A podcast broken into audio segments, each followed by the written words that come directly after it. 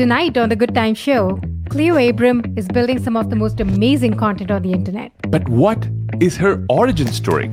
We'll unpack her amazing journey as a creator at Vox, building shows, podcasts, and more. We deep dive into her bold decision to become an independent creator and we reverse engineer her creative process. Plus, you'll also hear some amazing takes on what it takes to be a creator on TikTok, YouTube, and more. And she tells us why she's feeling optimistic about technology and the future. Welcome to the Good Time Show. Let's get into it. I'm your host, Aarthi. I'm Sriram. And this is a Good Time Show, and we host optimistic conversations with builders and creators whether it's a field of technology or sports or entertainment or music, it doesn't matter. And we've had so much fun doing this. You should subscribe at the button below uh, so that you can get the content that we do and put out every week. And we have some incredible guests. And today is no exception. We have an awesome guest, and it'll be big if true. Roll the tape. Welcome back. You know, we have a very special guest for you today. The one, the only Cleo Abram. Cleo, welcome to the show. You know, I was going to say I have this huge intro prepared, you know, talking about your million plus TikTok followers, the content, but maybe let me ask you, how would you describe who you are and what you do? I'm a video producer. And I make things that appear on TikTok sometimes and on YouTube sometimes and on Netflix sometimes. But the through line in all of it is I try and make video work that helps people better understand the world. And I've done that by working at Vox. I was there for five years, worked on the Netflix show Explained and the YouTube original show Glad You Asked, and just a bunch of the wonderful, wonderful explainer work that Vox did. And I recently left to start my own show, which is called Huge If True, which you can find on TikTok and on YouTube. And the premise of that show is to take that kind of explainer video model that I've done for years and try and find technologies or big ideas that I think could really make the world better and explain how they work and how people think about them and who's working on them to try and kind of be the line that I have in my head is to be like Black Mirror, but the opposite and journalism, like mm. visions of the world in the future that don't suck and how we could get there. oh my gosh, that's, that's uh, uh, you're preaching to the choir. I just want to say that is amazing introduction, and I just want to say Aarthi and I are such huge plans of Cleo. If you look at our text WhatsApp threads, there are probably hundreds of messages where we send each other, you know, your videos or TikTok or on YouTube for multiple reasons. First of all, because they're so freaking awesome and well done. They're amazing pieces of visual storytelling. The recent F1 one, the artificial womb, ones on dogs and livestock. There's so many examples. We want to get into all of them. But I think even more so, the reason why we do this show and, and the reason why we've been doing this for quite a while is we're optimistic about technology and we believe in people who are trying to build stuff. And you and the work you do is such a breath of fresh air in a world full of doom and gloom and, you know, dystopian desert filled futurescapes that hey maybe it won't all suck and maybe we won't all die a fiery death with zombies or something. So i just want to say huge fans of what you do yeah i think for us the technology gave us everything. You know we moved from india 16 years ago or so and our first jobs were in tech and we've kind of stayed in that. And this is all we know. If tech as a field as an industry goes away tomorrow i think we're basically we have no skills that are like marketable or monetizable. So we'd basically be out of the streets so for us it's like part of it is like we owe a lot to this industry and to who we've become. And part of it is like this is our way of paying it forward because I think it's there's so much magic in in building things and creating things. And I also think it's okay to be an optimist. I don't know when that just went out of fashion. So we, you know, that's why your content and what you do really resonates with us because at hearts we are optimists, we are techno optimists. And when we look at your content, explainers and I send it to folks I know. I send it to my friends who are not in tech. And it's great because for them, you know, it's, it's a great way to like bridge the gap and have this common conversation. And so I find it really inspiring. Yeah, great. Okay. We're going to put you on the spot because we're going to take all of your content and we're going to do some of these videos and your story. But I'm going to put you on the spot, right? Imagine if this very video was one of your explainers. How would you set this up? How would you structure it? How would you make it work? So I promise I'm going to answer that. But first, I just want to say the admiration is very mutual. I remember the very first conversation that Sriram and I had. We talked about this feeling of optimism, sort of in spite of it all. I don't know how to say that, but like in spite yeah. of the the yeah. general feeling that it's it sometimes very reasonably feels challenging to look ahead. There's a lot that we as a society face, and also this feeling that like we've just done such incredible things over the course of the last just 100 years. How can we make the next 100 even more, reduce even more suffering for people around the world, improve people's lives, and just continue to to solve problems in the way that we have not maybe year over year but decade over decade right? Mm-hmm. and so i just i remember hearing that from you Sriram and i think together both of you also have this wonderful skill of like lifting other people up using technology. Like if you look at your social media feeds and also just on this show you're constantly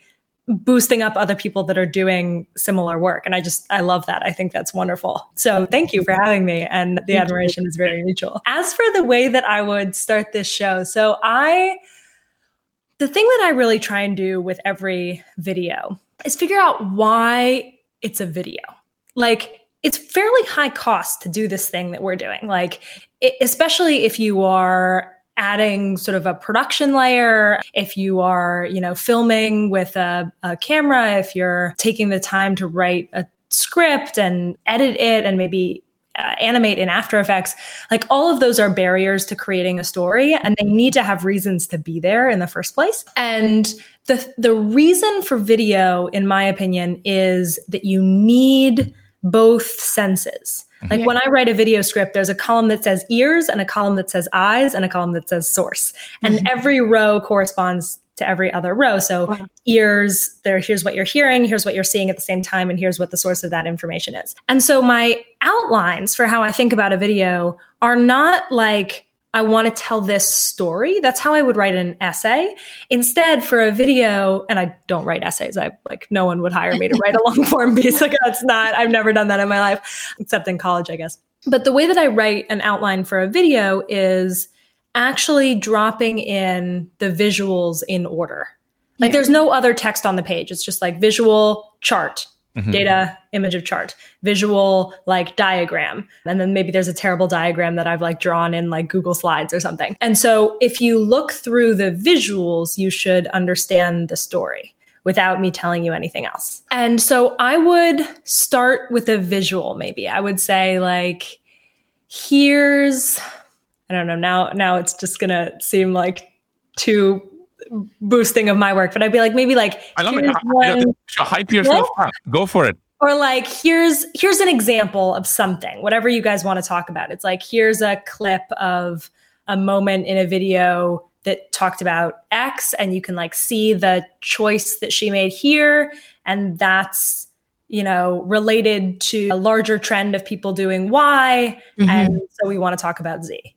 Like that's the sort of what's the visual is the question that I. So what, what's it going to look like for for Cleo Abram coming on our show? How would you start that video? Well, actually, you guys you guys have kind of done this already. You will have shown a clip of you'll you'll yeah you showed actually let me say it in the past tense. you showed a clip from my show and it's like, okay, so here's the visual of right. what the trailer looks like. And here's the line that you needed to see in order to understand what she's doing. And now we're going to have a conversation about that, mm-hmm. like after we already had some evidence. Yeah. And I'm going to have some tagline like, you know, how this should be the future of technology journalism or something like that. There That's a big claim. I don't know if I would make that claim. You can make it for me if you want, but hey, it's, I, it's, YouTube, right? and it's our show. We can do whatever we you want. Can do whatever you want. Yeah. I would say, I think I would frame it as I'm one flavor in your journalism menu. Mm. I like it. I, am not committed, but opposite. That's a catchy line. That's going to go a long distance, I think. You know, maybe, you know, I'll, we're going to spend a lot more time talking about your videos because they're just so amazing. But maybe let's get back into your story, right? So, where did you grow up? How do you get into video? At one time, I think you want to get into foreign services. Like, tell us your story. So, I grew up in Washington, D.C., and I, at the time, it was like the mid 90s and early 2000s when I was living in DC as a kid. I was surrounded by a lot of people who worked in politics, a lot of like doctors and lawyers who lived in DC. I had kind of a very inspired view of of all of these incredible people who those are my friends' parents, but a pretty narrow slice of the total number of options for what yeah. you might do with your life. Yeah. And I never once considered becoming a video producer, like truly, or even a journalist. It never crossed my mind. And so I graduated from high school, went to college. I moved to New York to go to Columbia and really loved studying science and studying political science. And so I took a lot of like poli sci seminars and also a bunch of pre med courses, thinking that I would do that and deciding against it. And after college, I still thought that I was going to go work in politics somehow. I thought maybe that I would go work in the Foreign Service. I had spent a lot of time studying global politics. I thought that I would use that mm-hmm. uh, knowledge somewhere. And the truth was that when I found myself out in the world thinking about the actual day to day of the jobs that I had sort of considered on a piece of paper, the the actual skills that different jobs use, I think I think college kids, or I'll just speak for myself, don't necessarily think about the skill level of the job or the day to day experience of the job as much as they do about the overall like goal or concept. So I was very interested in global politics. I thought that I wanted to go into the foreign service. That's not actually a good match for me. A good match for me is is journalism. I had just never considered it. A good match for me is like thinking about these topics in a way that helps explain them to others because the skill that I really love is trying to synthesize complicated information and then share it in a way that makes it digestible to other people who are busy and thinking about other things so that they can participate in the conversation. Did you always know that that was a superpower for you? Like, when did you realize that that's what I like doing? I wish I'd realized it earlier, honestly. Like, I. I think I really messed up my class choice in college. Like, if I could go back, I would have studied I took one creative writing class senior year because I like yeah. gifted it to myself. Like, oh, I'm allowed to take a creative class like this. Yeah. I should have been taking those classes the whole way through. Like I should have if I had followed my actual interests, like what what made me feel like I wanted to stay in the library all night and like go down a rabbit hole, I would have discovered this earlier. But I didn't I didn't actually know that this is the skill that I loved. And so I left college, I went into political consulting briefly. And then I went after I figured out that I wanted to work more in media. I didn't have a journalism background. I never, I never went to journalism school. And so I got a job at Vox because I loved Vox. They did this. I mean, they were only about two or three years old at the time, maybe, but I was reading them and they did this incredible explainer journalism that I I didn't really see other people doing. And so I really wanted to go work at Vox, didn't have an experience in any experience in journalism, but I persuaded them to hire me on the business side, on like developing new projects.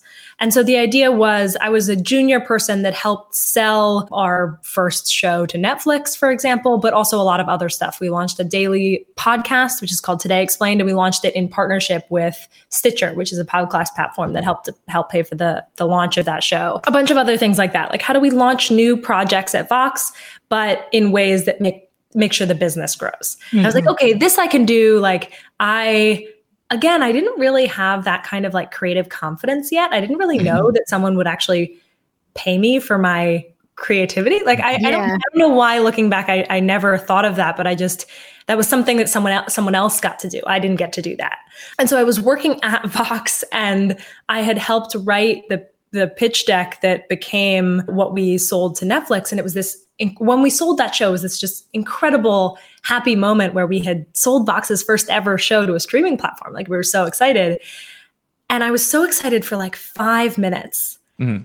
And then I was so sad because I realized that my job was done and I didn't right. get to I didn't get to go make the show because I wasn't a video producer you know the wet moment in time you know because i want to talk about that i want to talk about the diamonds episode which i think you know it's kind of in some ways your journey into this but that was a more interesting moment in time for media because i remember there was Vox buzzfeed why you know quote unquote what was called new media at the time and there's kind of this big hope of hey new formats new voices new kinds of journalism pushing back against quote unquote the old guard yeah what do you think that era, the especially the explain, what do you think made that explainer format new and interesting? Because for me, that's kind of how I first experienced Vox, which yeah. was the explain it. What do you think worked about that format? So when Vox launched, and again, I wasn't there for the launch, but I sort of became extremely familiar with Vox's history and story because it was my job to kind of like sell Vox to others. Mm-hmm. So when Vox launched, there was there were a bunch of specific product approaches. They had an idea of card stacks where you could yeah.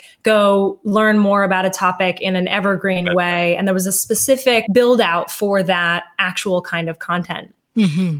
And that was a good idea, but really what resonated about Vox was the underlying philosophy that, yeah. that was uh, not just in this specific approach to actually how to write it down, but everything they did was about helping you understand the underlying context behind a topic that you might be interested in so that the next time you see a headline, you'll better understand all of the many things that experts understand when they read that headline or that that might help you participate in that conversation. I remember the sort of analogy that they used early on. I, f- I forget where I heard this originally, but the idea that Vox was the underside of the iceberg of news, that Vox mm-hmm. didn't do breaking news, although Vox does sometimes now, but that it was the, the, bottom of the iceberg of journalism that was everything else that you don't see necessarily in the breaking news headline but would right was the full picture. And that was just so exciting to me. I love that so, so much. And I think it's why Vox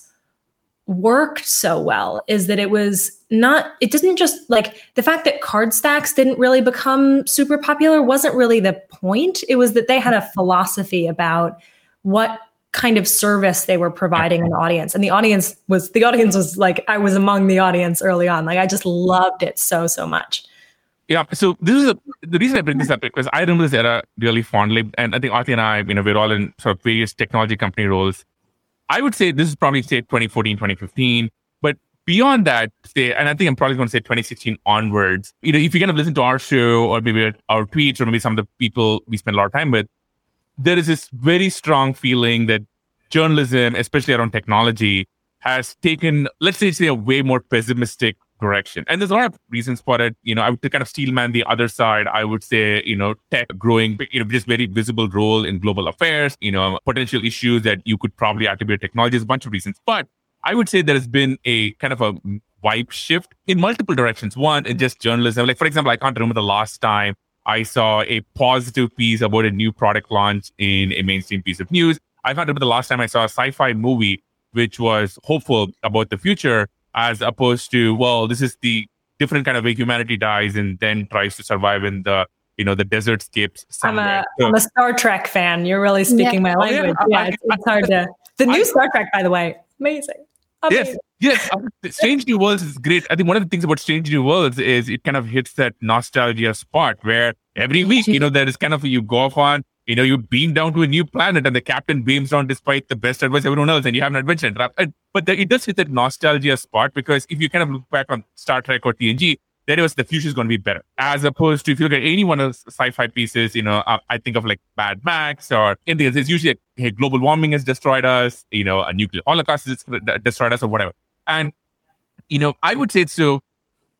There is why this shift towards pessimism, you know, in sci-fi, in media. Why do you think that happened? So I have a very pointed approach to my show. I say, I am deliberately optimistic. Come to my show if you want to see visions of the future that might be positive and participate in that. But I don't have any antagonism toward the journalism that made me want to also launch that show right so it's it's just that i agree with you that i was that like there was a lot of one flavor and i wanted to offer a different flavor. But i get why i get why many journalists i won't say all have the posture that they have toward especially larger technology companies. And it gets at a lot of the really interesting questions about journalism that that have been happening over the last 5 or 10 years even where if you are if you are covering like early Silicon Valley, where there is a kind of approach to disruption, like now that word we we we categorize it as corny, but it, it didn't use make the, world, make the world a better um, place. Right, like make the world a better place when when you're when you're not punching up when technology companies that you're covering are small and are mm-hmm. not, you know, in charge of the communications of the vast majority of human beings on earth or the plurality of human beings on earth as a communications platform like Facebook is, the posture that you naturally have towards covering those things does need to be different.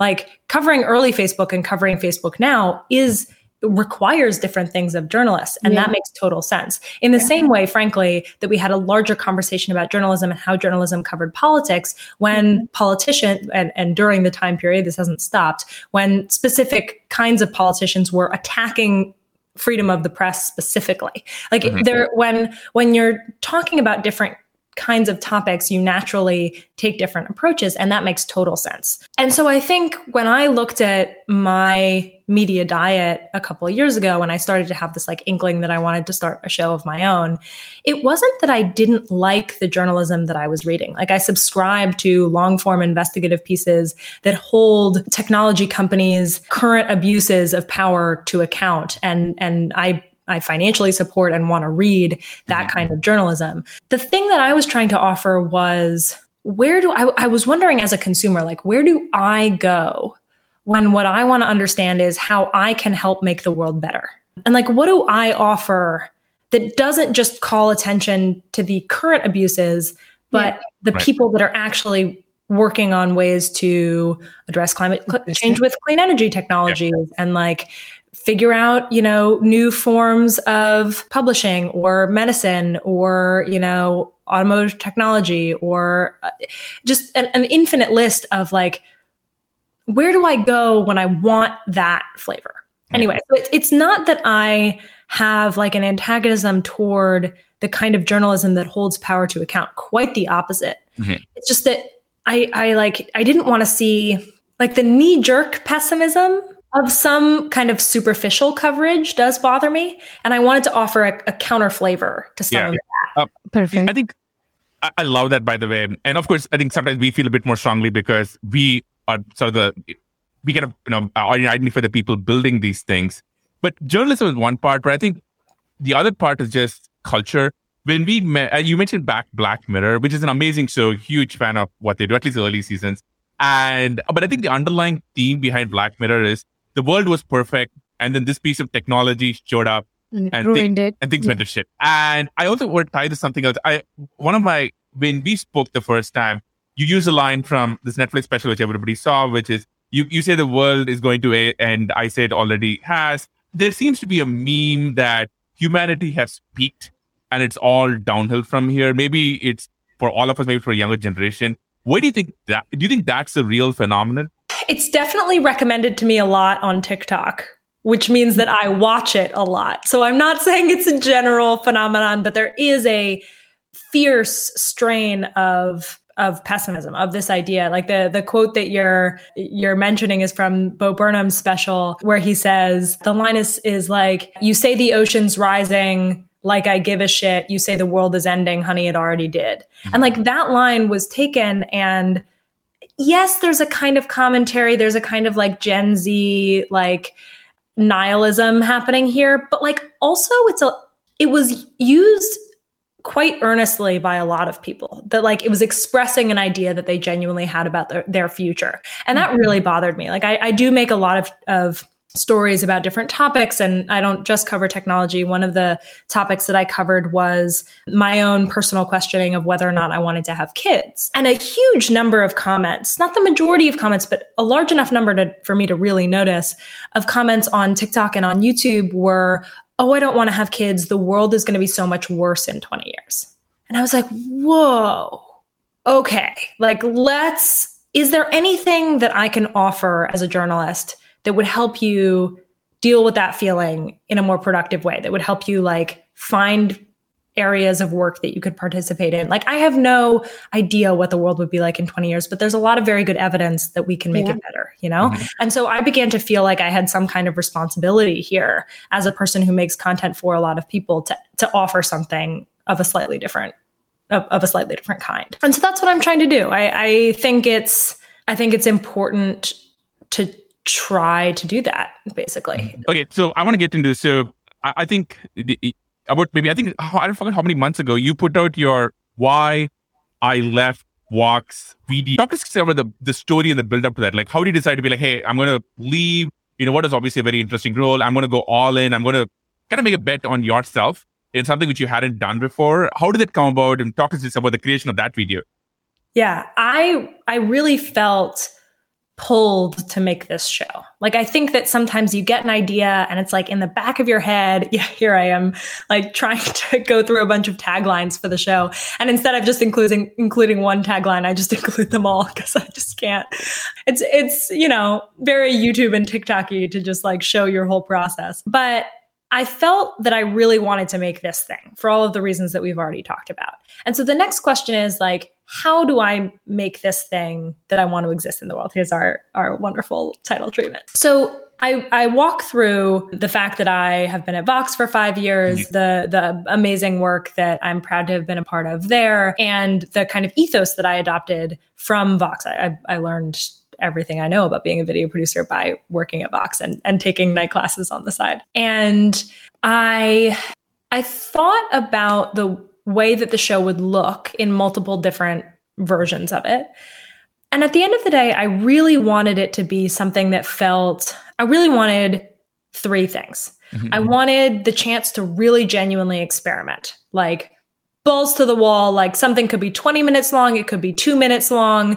I could cover any topic I wanted. I could really just experiment with the style, some of which I've done and some of which I, I hope is coming. Thing number two is I really wanted to just on on the format, not even on the the topic that we're looking at right now. I, of course, I wanted to make the show and I wanted to offer this perspective to people, but I also really wanted to do it in a way where I could have a direct relationship with an audience. I had started to build that relationship on TikTok already. I probably had like 800, 700, 800,000 followers. That's a good mic drop moment right there. Just 800,000, a teensy weensy small number right there. I'd been making a lot of content on TikTok and it, it felt like I was developing a relationship with an audience that that I felt was really special. Like to to get back to the sort of creative confidence conversation, I had built up the the confidence to know that I could write good videos and that people would like them.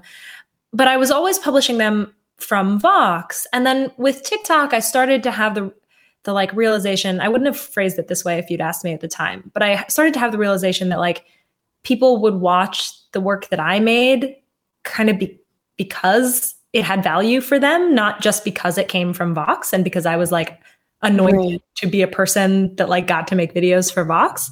And that was a little bit of a switch for me. It was like level 1 was like I could be paid to be creative. Level 2 was like my work has value no matter whether or not it's attached to another brand. I have a theory as to why this happened. And let me kind of you know use one of my favorite pro wrestling terms. I'm obviously a huge fan of WWE and pro wrestling. So in pro wrestling has by the word for just everything. But one of the best words they have is when someone gets over. And what the word over means is you have now built a magical, hard to describe connection with an audience. You may be a good person or a bad person, but whoever you are, they now feel like they know you and they want to see more from you. And it's hard, right? Only very few people do it. And it's hard to reconstruct it. But when it happens, it's kind of magical. And and I think somewhere along your TikTok journey, you know, and I remember describing, you know, you this way to one of our friends, so that you got over. Uh, and another pro wrestling friend, right? And I think this kind of ties into something very interesting because if you look at your TikTok content, YouTube content, I can see the the journey from someone who is behind the camera, production, to someone who's kind of a, a nameless, faceless voice, to now someone who some of videos are quite personal, like the one about the artificial womb is quite personal. The one about dogs' lives is quite, you know, push in a very different direction. And you're not kind of putting more of yourself, it Cleo, the person out there. How is that? Because it's something we think about a lot. You know, in some ways, I think, you know, our actors, like, I think our, this shows that best the audience builds some sort of a bond with us. With they, us. they feel like yeah. they understand us. And yeah, and we have to trade that off with the guests that come on the show, us making sure that we're able to get them to tell their story because that's really what the show is about. But also not feel like they don't know us at all. Mm-hmm. So we have to like play that. It's it's kind of a trade off that we often have to like decide on on the. Yeah, and we think a lot about like how much of our own lives we want out there or kids and stuff. But you know, I, I love seeing that journey for you. And how, was it deliberate? How did that happen? How do you think about it? That's that's spot on. That's that's really the third thing that I was after. It was like experimentation, relationship with an audience, and then this third thing where I was like, in order for the other things to work, and in order for me to feel like I'm really doing the version of this show that I set out to do, I do want it to be personal. Like, I don't, I was on a panel recently with a bunch of other really interesting people that make content on the internet, and a couple of them really are specifically developing just just a, a pure friendship relationship like it's parasocial but it's a, a friendship mm-hmm. relationship with their audience well you could you see what the word parasocial means because it's a fantastic word and i use it all the time yeah. It's a parasocial relationship meaning like the the one to many kinds of relationships that we often have on social media. I actually i don't know if the word is meant to be used this way but in my head i think about it going the other direction as well. Like i don't know if it means the opposite but i do have some kind of relationship to the audience mm-hmm. even though i don't see them. So I, I don't know what i would call their relationship to me might be parasocial in my head, I call my relationship to them also parasocial, but there might be a better word for that. But I was talking to these these influencers and creators who make much more personal work than I do. And I was like, oh, what I'm trying to do isn't start with my life and then share my life, which is a, a real skill just in and of itself. You have to find ways to make your life interesting and like there are incredible storytellers that just do that. I follow lots and lots and lots of them. What I do is a slightly different thing where I'm trying to make an explainer about a topic, but mm-hmm. I'm also trying to share enough so that you understand why I care mm-hmm. and and right. sometimes to give it another layer so that you better consider the idea. So for example, that video about artificial wombs was meant to be an explainer about the many different tools that we're now using to like build the building blocks that might one day string together to actually be artificial yeah. womb technology, but to do it in a way that people wouldn't be like, oh my God, the Matrix, I hate this. Yeah. But instead be like, I'm talking to the guy who is doing the research that is, you know, beginning to help mice survive for longer in an artificial environment. And then I'm yeah. mentioning the research that is helping premature babies survive for earlier and earlier when they when they come out of the womb. And like all of that and so what you're seeing right now is a Twitter fight that happened about this same topic. And I really didn't want that that feeling of like Yeah, I mean I saw that in the video. You started out with Elon Musk tweet on, yeah. you know, people having more kids. And then I think Sahil like and replies Vitalik. to that and Vitalik replies to that later. Sahil basically like, yeah, it's a technology problem, artificial wombs. And then like everyone, there's just like oh, these tech people, they have no idea. You know, not everything can be yeah. solved with technology. This is a humanities problem kind of thing. And it's just like like you called out in the video, it's really polarizing. Yeah. Right? Totally. I think one, one thing I love about that video, which I think might be your most watched video on your channel, though I think the F1 oh, yeah. is probably going to overtake it at some point in time, is the original Twitter fight, you know, was very sort of, I would say, cold and intellectual and abstract and just a bunch of dudes, to be honest. And, you know, it's sort of this very like, for humanity to survive, we need blah, blah, blah. And I think the, thing I love about your video is it sort of flipped it and made it from abstract to very intimate and personal. Personal. Um, yeah. And I remember watching being like, oh, this is actually a lot more personal than, you know, I mean, I, I wouldn't be able to do the video for obvious reasons, but, you know, it's, it's very out there. So did you think about what's kind of a deliberate choice? Like, I'm going to really you know, talk about your own story. And you have some opinions, which I'm sure some people would disagree with. Like, what is the process behind you coming up with that video? It was it was very it was deliberate for exactly that reason. I was like, how can I, by putting myself into this video, defang the conversation slightly so that people yeah. will just have a better opportunity to make their own decision about what they think. So like when you sort of present someone with a tweet that's like, for the sake of humanity, we have to do this. They're like, no, we don't and and that's a very antagonistic relationship. Whereas like if you have a 20 minute long video where a woman is talking about her own sort of feelings about pregnancy and kids and like looking into some research first of all that's all the video was meant to be. I'll, I'll get to my surgery in a second but like i didn't know that i was going to have surgery when i started this video. So like yeah. it, it was meant to be kind of a personal journey where i'm just a proxy for the audience looking into this subject. But i'm also sharing like I haven't had kids yet. And like, I think it's kind of magical that my body can do that, but also like totally terrifying. I'll be honest. Like, all of those feelings came up for me. And so I just sort of shared them. Yeah. And And I think that people are less likely to be like, "Oh, you're bad for suggesting this idea." If you if you allow yourself to be vulnerable enough to say, "Here's why I was interested in this idea." Right. I don't I, I feel kind of mixed about it, but like here's my feeling. Yeah. Like they're not going to tell me I'm they might feel differently than I do. But they I don't I don't think they're likely given the sort of vulnerability that I show in this video like a nice person. There are Yeah. definitely people that, you know, will hate it on the internet, but like It is the internet. yeah. I know. but, like, I, I was going to say, I was very, Yeah. very happy with how people responded because they they they said, "Oh, I feel differently about that." Not like, oh, Yeah. "Oh, oh, this is a terrible, terrible I thing." think, yeah, I think you're totally right. And I think to what Sriram had said, it went from this conversation about population and increasing the number of people on the planet through different means, through technology, to, hey, here is the thing that I'm running into. This is a choice that I have to make. And Yeah. it made it very, it made it less about statistics and more about you as an example.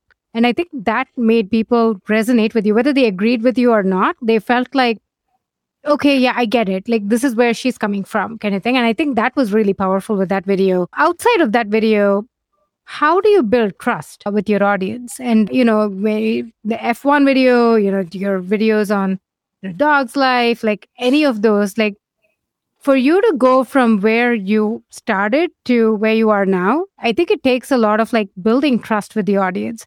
And do you approach, like, is there like a playbook that you approach? How do you go about it? I think about what I would want from a person who I'm getting this kind of content from. Like, I do share some elements of my life. Like, Yeah. if someone were to follow me on Instagram, they would know what my dog looks like, for example. But I don't require like answers to every question from an educator. I just Right. expect honesty and and a feeling that like I know where they're coming from in a video. And this is slightly at odds with the way that I was I mean, I was never formally trained as a journalist, but like the the sort of general premise that journalists are not supposed to put themselves in the story, like I still have that in the back of my head. And I, I try not to make it like about me. It's more that I try to make myself a proxy for the audience and I ask the questions that they would ask and I share the parts of my journey that are relevant to understanding that topic. And I think that builds trust. Like I Do you ever get anyone being like, what makes you an expert in F1? Or Oh, what- totally. And I just say that I'm not. Yeah. No. like I'll literally be like in one of my early videos, I actually love experimenting with this as an independent journalist, as opposed to like there was a lot, frankly, more pressure when I was at a media company to be like, I'm speaking for the media company. yeah. So I felt a lot more anxiety about being wrong. yeah. Whereas like I'm doing the same amount of research and prep now. Like my I feel the same way about the quality of my work. But now if someone like points out a way in which I've made a mistake in my video, like this hasn't happened yet, but I would just pin the comments and I would say thank you. Like it really I I don't feel that that would be embarrassing in some way. I would just be like, thank you for contributing to this collective effort that I'm trying to make to like Oh, get to the bottom of the topic, you know? And and I think like on some of my videos, because I don't feel that anxiety anymore, I don't feel the need to like speak with capital E explainer voice. I just say what I think is true because of Yeah. why I think it's true. And sometimes I will say in one of my very first videos about fracking, I remember it was just such a controversial topic. And I actually mm. was, just to be clear, I'm not like pro fracking. I am very excited about the applications of some of that tech that was developed for oil and natural gas that are now being used in geothermal. That I think that's really cool. And so I was explaining that transition. And as I was talking about some of the concerns with fracking, I just realized that like I'm spending a month, maybe six weeks researching this. I'm going to get to like a lot of detail, but there are people that are just going to know more than me. And so I said, if you are an expert in this, I think this is the answer based on this report that I'm reading. But if you have done research on this topic, please let me know. I would love to hear. yeah. That's great. And I would never have put that in a video before, but I really like that. I really want to get that feeling in the show of like, I here's the best I can do. Here's the best I've learned, and here's how I learned it. And I think if you show the work and you say, I spent a month researching this, like this is why I think what I think. Uh, and I have If you know a, better, let me know. I actually have a theory, which I think one of the reasons your, your content really works uh, on this front, and actually part of this is why some, you know, uh, people, a bunch of people actually, at least from the tech industry, are often grumpy at, you know, let's say just a lot of mainstream media, is they do speak in the capital E voice, where your content grounds it in the personal. It kind of comes from a perspective of, look, I'm just a somewhat informed outsider doing my research, and you interview it with your personal story you're not trying to say, hey, this is the voice of God. This is all the news fit to print, and this is be the record forever and ever. And I think that's kind of what makes some of your content like really powerful. Okay. I want to talk about the F1 video for just a sec. So F1, we're huge fan. I, you know, I grew up watching F1 and, you know, we've been watching like Drive to Survive last few seasons. Talk to us about the process, right? Because huge topic, lots of content already out there lots of ways to slice and dice it. Walk us through from, from the time you were like, hey, I should do a video on F1 all the way to going to the Miami Grand Prix and, you know, this fantastic video, which everybody should absolutely check out. Thank you.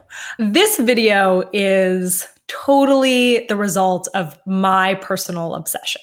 I love F1. I I think that it's just such a fascinating, like meaty sport with so many different angles and so many ways in which people can get obsessed with it. My particular way is not generally like the history of the teams or the drivers themselves, although I totally have my favorites. Hello. Who's your, who's your favorite? Who do you cheer for? Come on. We want to get Lewis Hamilton and Daniel Ricciardo are my are my two uh, favorites. Uh, are these huge? I'm a big Hamilton fan and huge.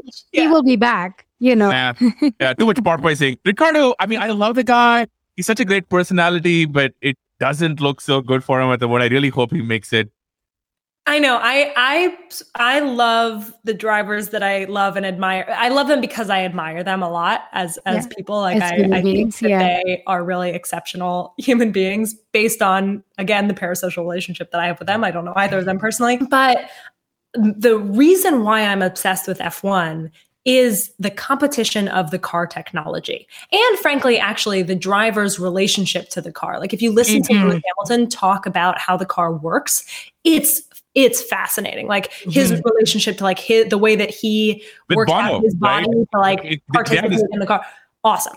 So I I got really interested because I'm someone who loves technology in the element of F1 that is like a group project science competition is how I think about it.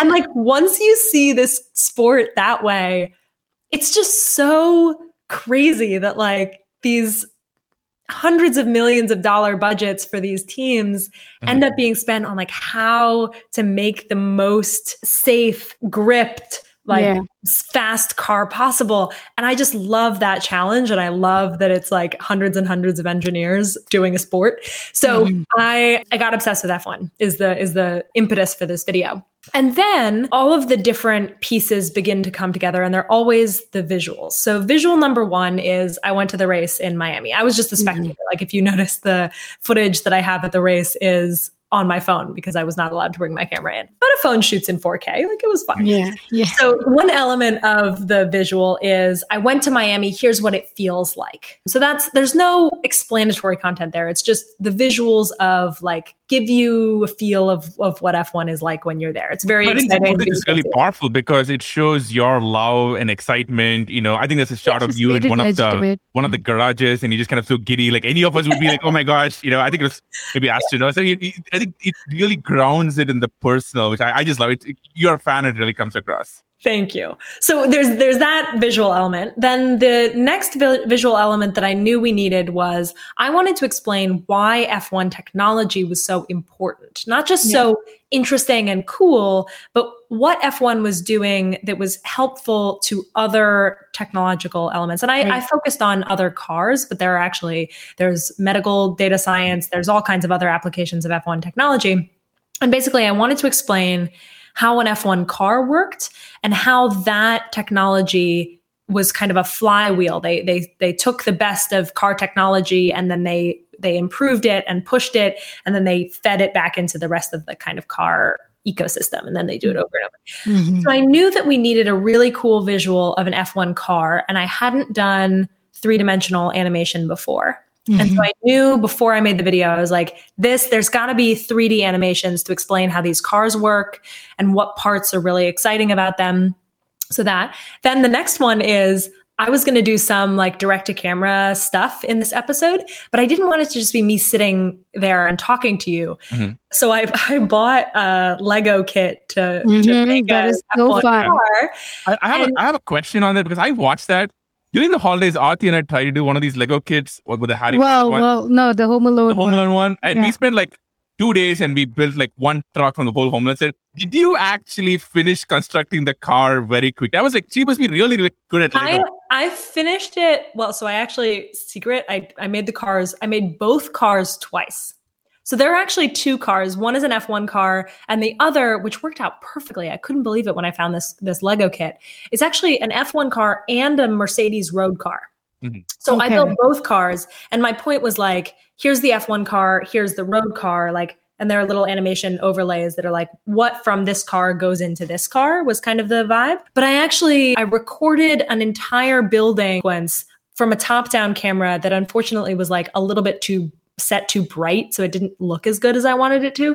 But I, I, filmed the whole thing just of my hands and the table making the cars. I ended up like not even using the shot at all. And then I filmed one where I was doing the lines that I had written in the script, but I was also building the car at the same time. Right. And so there's actually like two full hours between some of the lines that I said in this video because I had to like speed up and make the car. Luckily, I didn't record. I didn't waste the footage. I didn't record for that long, but I like I'll like turn it off and then make the car and then turn it back on again.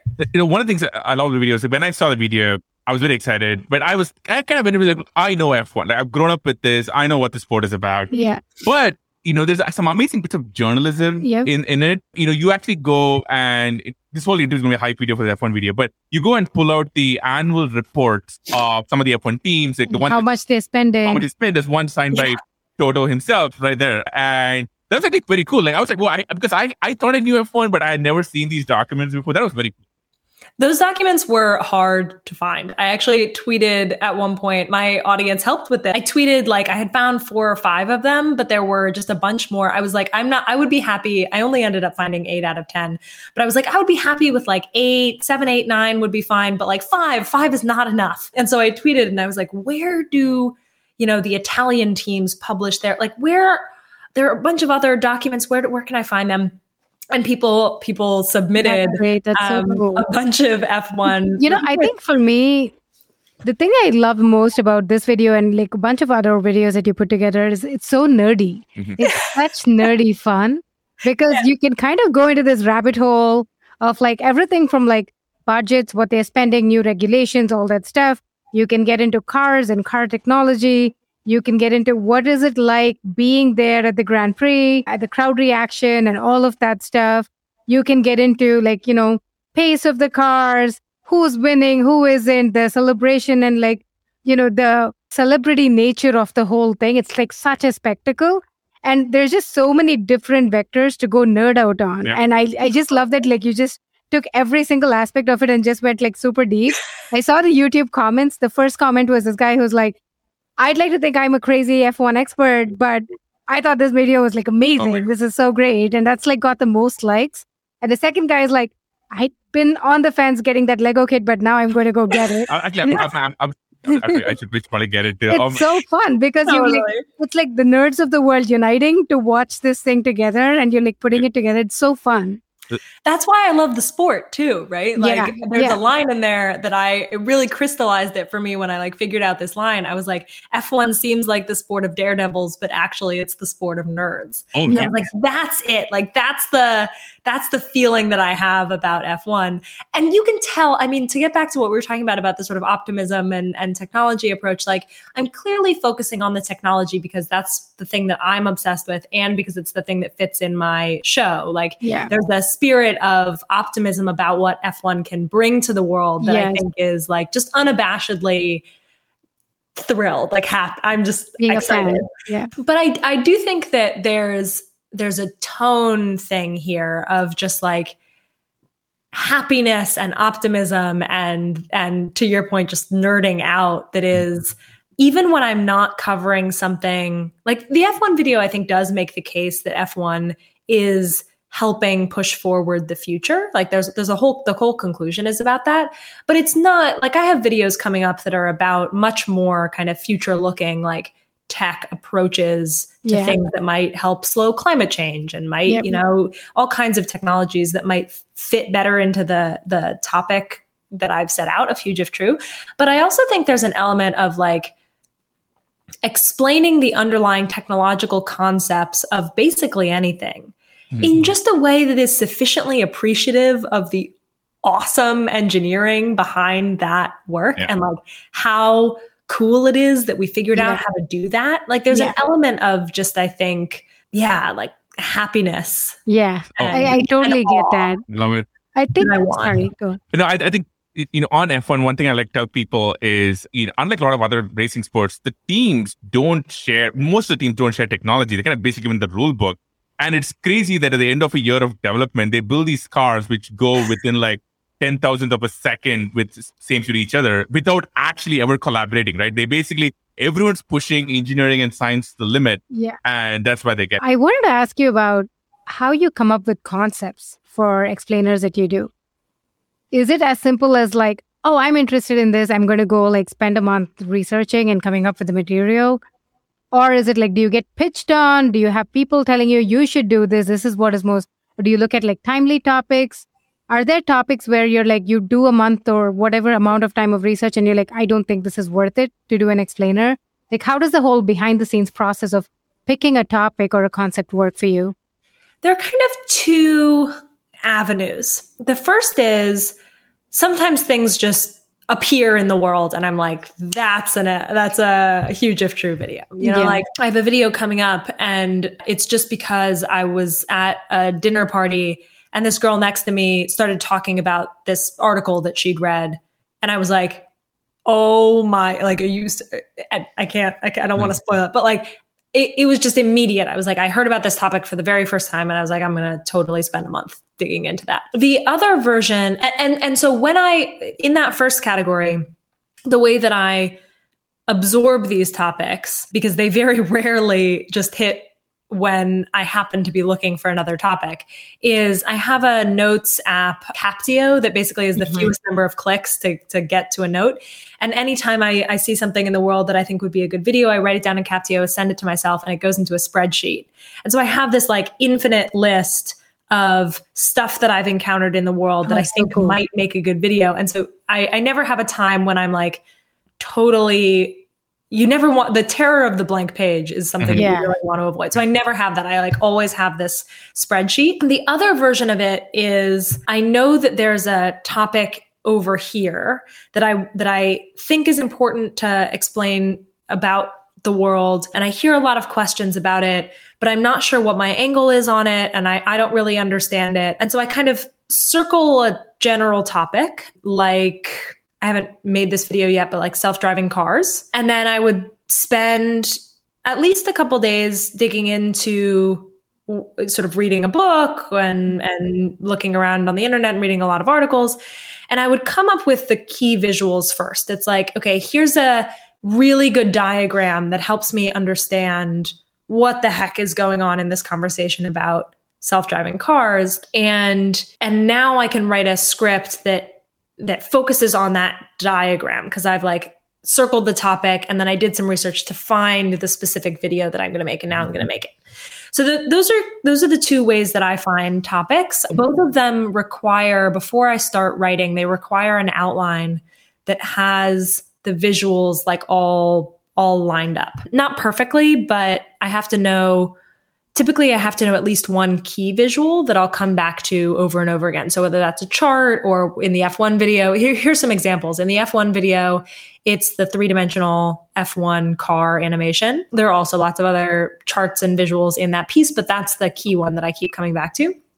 In the very first one that I did on geothermal, it's a cross section of the earth. And I mm-hmm. explain how fracking worked traditionally. And then I move over a little bit and explain how geothermal worked so that you can see sort of a comparison in the technologies that are being used for each. In the fertility artificial wombs episode, it's that timeline of the different technologies. And so I explain like, here's where the research from this guy that I was interviewing is where he's helping mice survive for longer at the beginning of a pregnancy.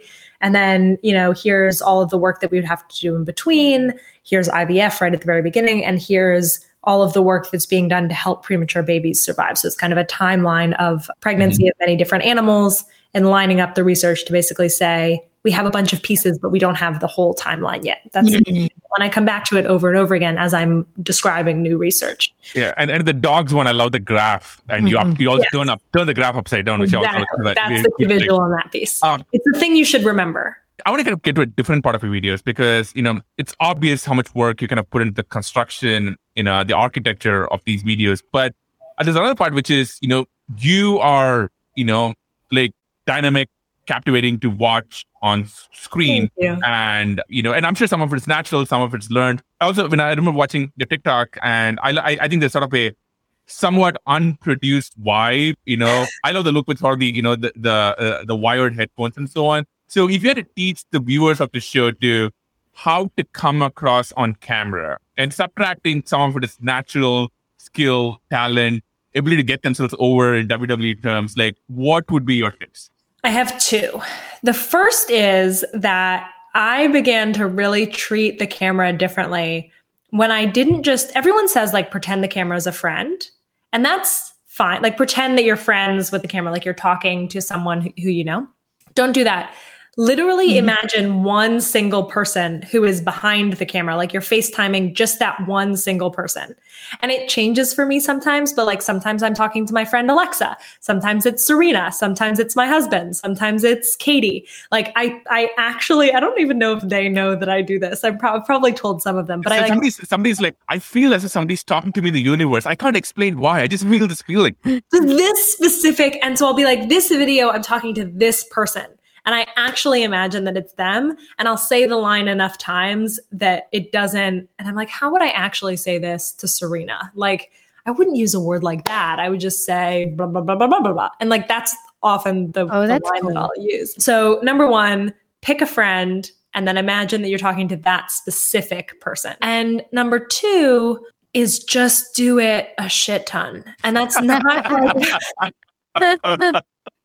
like I so I used to be very I still get I'll like delay being on camera because like I don't like putting on makeup and then I have to like set it up and it's like a it's like I do I do still procrastinate on it, but I don't I'm no longer nervous in front of it. And the reason for that is that I was I was the sole host of a show called Answered, which was Vox's daily show from like 2020 to 20 i think it was one year it was in it was in 2020 and so i did like 140 interviews and like a, like a 140 like direct to camera takes like every single day. Wow. Wow. It's crazy. And if you watch me at the beginning i'm way more stiff. And if you watch me at the end i'm just exhausted and i'm like get what you can get. Like here it is. And it's so much better it's yeah. so much better because I was way less worried about yeah. exactly how. Yeah, I, I, think there's this great story about Stanley Kubrick, you know, who was famously a perfectionist but also a very difficult director to work with.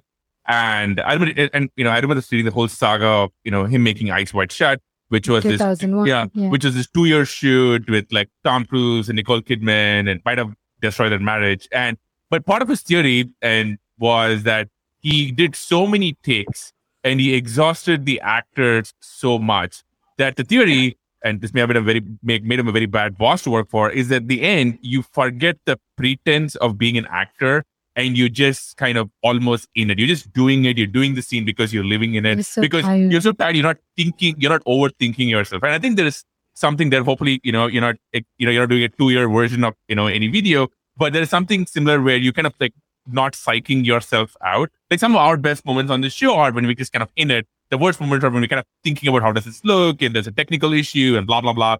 And that's much harder. Um, yeah, I think some people on TikTok. Sorry, some people on TikTok I think are even better at this. Like yeah. the the way that people are just so totally natural and kind of yeah. like live on that app. I find very not my speed in the sense of like I don't think I could actually live my life that way, but yeah. very inspirational in their tone of voice, in their like casualness with their audience, because I think it's just so compelling to watch. So I try and I actually do think I've learned I've learned a bit since I, I was citing the Daily Show, but since then is really when I started to be on TikTok and and watch other TikTok creators. And I, I think that there's another layer of that, of just like that level of intimacy and casualness that I yeah, I think I'm gonna go there next because I want to talk about YouTube versus TikTok because I think we might have talked about this before, but when you're on TikTok, you know, there is something about it not being perfectly produced. Yeah. And it's seeming like, hey, I'm just kind of doing this. I'm out in the street and I feel like talking to you about this. So, how do you approach your TikTok video content? Because it does have a different flavor. Mm-hmm. So, the I've I've thought about how to explain this a lot. A lot of people talk about repurposing content, like capital C, the the asset that they made for YouTube or for TikTok, and then taking that content, capital C, and putting it somewhere else. So, like, how can you get the most leverage and the most audience out of that thing that you made? And I think that makes a lot of sense. There's a, a, scale where you can publish the same thing on Instagram Reels and on Shorts and on TikTok and get that kind of leverage out of the work that you've already made. The thing is, though, when you're doing it with like long form YouTube to YouTube Shorts or Instagram Reels or TikTok, like there are different feelings for each mm-hmm. of those communities. And you, at the cost of being the best that you can be in that community, you're getting leverage out of your content. And that's an okay mm-hmm. trade off to make if you're aware that you're making it. Like there are actually many creators who I know who are recutting clips of their YouTube videos into TikToks and doing extraordinarily well. Do I think that they could do marginally better? Yes, but do I think it's worth their time to do marginally better? Probably not. So there's a whole mm-hmm. trade off there. Right. However, there's another way of thinking about publishing on multiple different platforms at the same time, which I'm not sure I'm doing this extraordinarily well right now because I'm just really busy trying to start a YouTube, trying to get my YouTube channel to the place that I want it to be. So I actually have only posted on TikTok like once in the last week, which is low for most TikTokers. But the way that I think about it is here's the way that I think about repurposing content and posting on multiple channels. You should be repurposing the content lowercase c of the work that you make. Because at least the way that I make journalism is there's a huge amount, there's like a brick wall of of research and asset finding and you know music choice mm. and all kinds of other stuff that yeah. I have created in this brick wall of of lowercase the, the content of my content. And then on top of that wall is like the little pile of bricks that is the actual edit for the actual YouTube video. Yeah. And yeah. then the actual like smaller clip that goes on Instagram on your forever feed and then the smaller smaller clips that go on your stories and then the 30 second version that goes on TikTok and whatever. And you should be leveraging the bottom part, the the research, the actual work that you did, yeah. the content, yeah. as opposed to being obsessed with repurposing the asset, which may yeah, not be the best for you. Yeah. Oh, that's so like, great. so like I will I don't again, I don't always I'm trying to like build up enough of a production schedule that I can actually do this really well. But the goal would be for me to be for every YouTube script, writing also five to 10, 30. If, if my YouTube scripts are generally five to 20 minutes, I should be writing five to 10, 30 second TikTok scripts mm. and then re recording just on my phone the mm-hmm. lines for the TikToks so that the appearance is that I'm just like doing what TikTok is for. I'm just like FaceTiming a friend. Versus on YouTube, the expectation is that I have like a real yep sit down thing yeah. going on. Yeah. And I'll do that there. Yeah. And but the foundational the content assets, is the same. Yeah. Yeah. And then I'll take the same assets and put them on top of both like talking head versions of me. Oh. So it's great. the same story, but it's told in a way that is better for each each platform. platform. Yeah, that's so great. That's uh, super nuanced. That's and hard. You that's hard. I got to figure out how to do it. So I'm like I, a little bit preaching what I'm not practicing I'm gonna, right I'm gonna, now. Like, I'm going to record this with my phone. yeah, then, exactly. See, this is a good behind the scenes TikTok. There we go. It is going to go viral. One last thing, you know, I'm such a fan of you know what you're doing. Where does this all go from here for you? You know, I a friend of mine asked me what I wanted to do in in 5 years at dinner the other night, and I realized that if she had asked me a year before, I would have described all of the, you know, different upcoming things that I'm excited about and the other, you know, ways in which I'm going to change what I'm doing now to be happier or to be more creatively fulfilled or to be doing and the amazing place that I just feel so lucky to be in right now is that I can look at you and I can say, I'm going to do this thing. Like I've finally found the thing that I I just want to do more more of this. Bigger, more professional, higher volume maybe if I can afford it version of of this thing that I've discovered. And I think we we overrate what we can accomplish in one year and underrate what we can accomplish five. And I'm basically excited. Like this could change. I'm sure that there are many evolutions of being a, an independent creator that I have not yet encountered.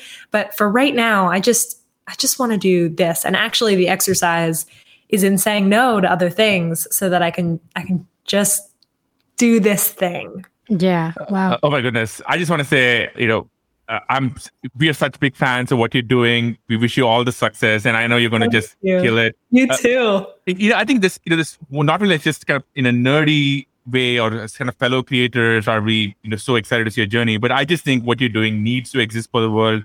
We need more optimistic content of all kinds of flavors. You know, you mentioned the the the dinner option you know i don't uh, and you're one of the options on the menu i think what we're doing is kind of not the same but close on the menu to where you are right? It's like the totally i agree. Yeah. Same, same yeah. kind of food it's the one optimistic meals you have and, and you're on somewhere on your side and, and i i love so for me overall i love how much thought you're putting into this. Like it clearly shows that you know creating is your passion. I love how nerdy it is. I've said this before. But i also love how authentic you are as a person where this is you. This is like all the things, all the bells and whistles, and the way you think about content on different platforms and who your audience is and how do you like do behind the scenes. And Sriram and I today were talking about how you incorporate things like sounds really well into your videos. And, you know, these like the little details and what you do, it clearly shows like how passionate and authentic you are. And we love that. Like, this is truly what our show is about, which is about like getting creators, getting builders to talk about the things that they're so passionate about and and you know it's such a it's a, such a great honor to like have you on the show because you're clearly like you just embody that whole value so well. Yeah. Thank you. I really appreciate that. I will also say that one of the most exciting and most creatively fulfilling things that has happened for me over the course of the last couple months is being able to form relationships with and work closely with other people who do similar things and make similar work like the two of you like there's there's a whole team of people on different people on different episodes who are working with me on huge if true people who do their work just so much better than I do. Like the designer who made Huge If True look the way that it looks, her name's mm-hmm. Whitney Theus. She just is extraordinarily good at like simplifying complicated things and making them look beautiful in a way that also it was important to me that they not feel like every other sci-fi show feels where it's like mm-hmm. Tron, you know, like the yeah. future is the inside of a spaceship. Yeah. Instead, she chose all of these kind of solar punk colors with like greens and browns that make yeah. it just feel much more like to me it, it reads as optimistic. Anyway, yeah. so it's just been such a total joy to get to talk to people like yourself, get to work with people like the folks who are helping me make huge if true, get to I've had a bunch of conversations with other creators in ways that I have never had before because everyone's just really I think once you kind of put yourself out there, people are really supportive. It's it's just been such a great adventure. Well, Cleo, you're just a genius level creator, and what you're doing is so important. Thank you. There's so so much. It's such a blast. Like even there's so many different places. I know, you totally on F1, yeah. you know, on videos, uh, TikTok. This is such a fun. You should come do this again. But thank you so, so much. Thank you guys so much. Thank you. Thank and, you. And thank you everyone for joining us. Until next time, this is a good time show. Have fun, stay safe. Thank you. Bye bye.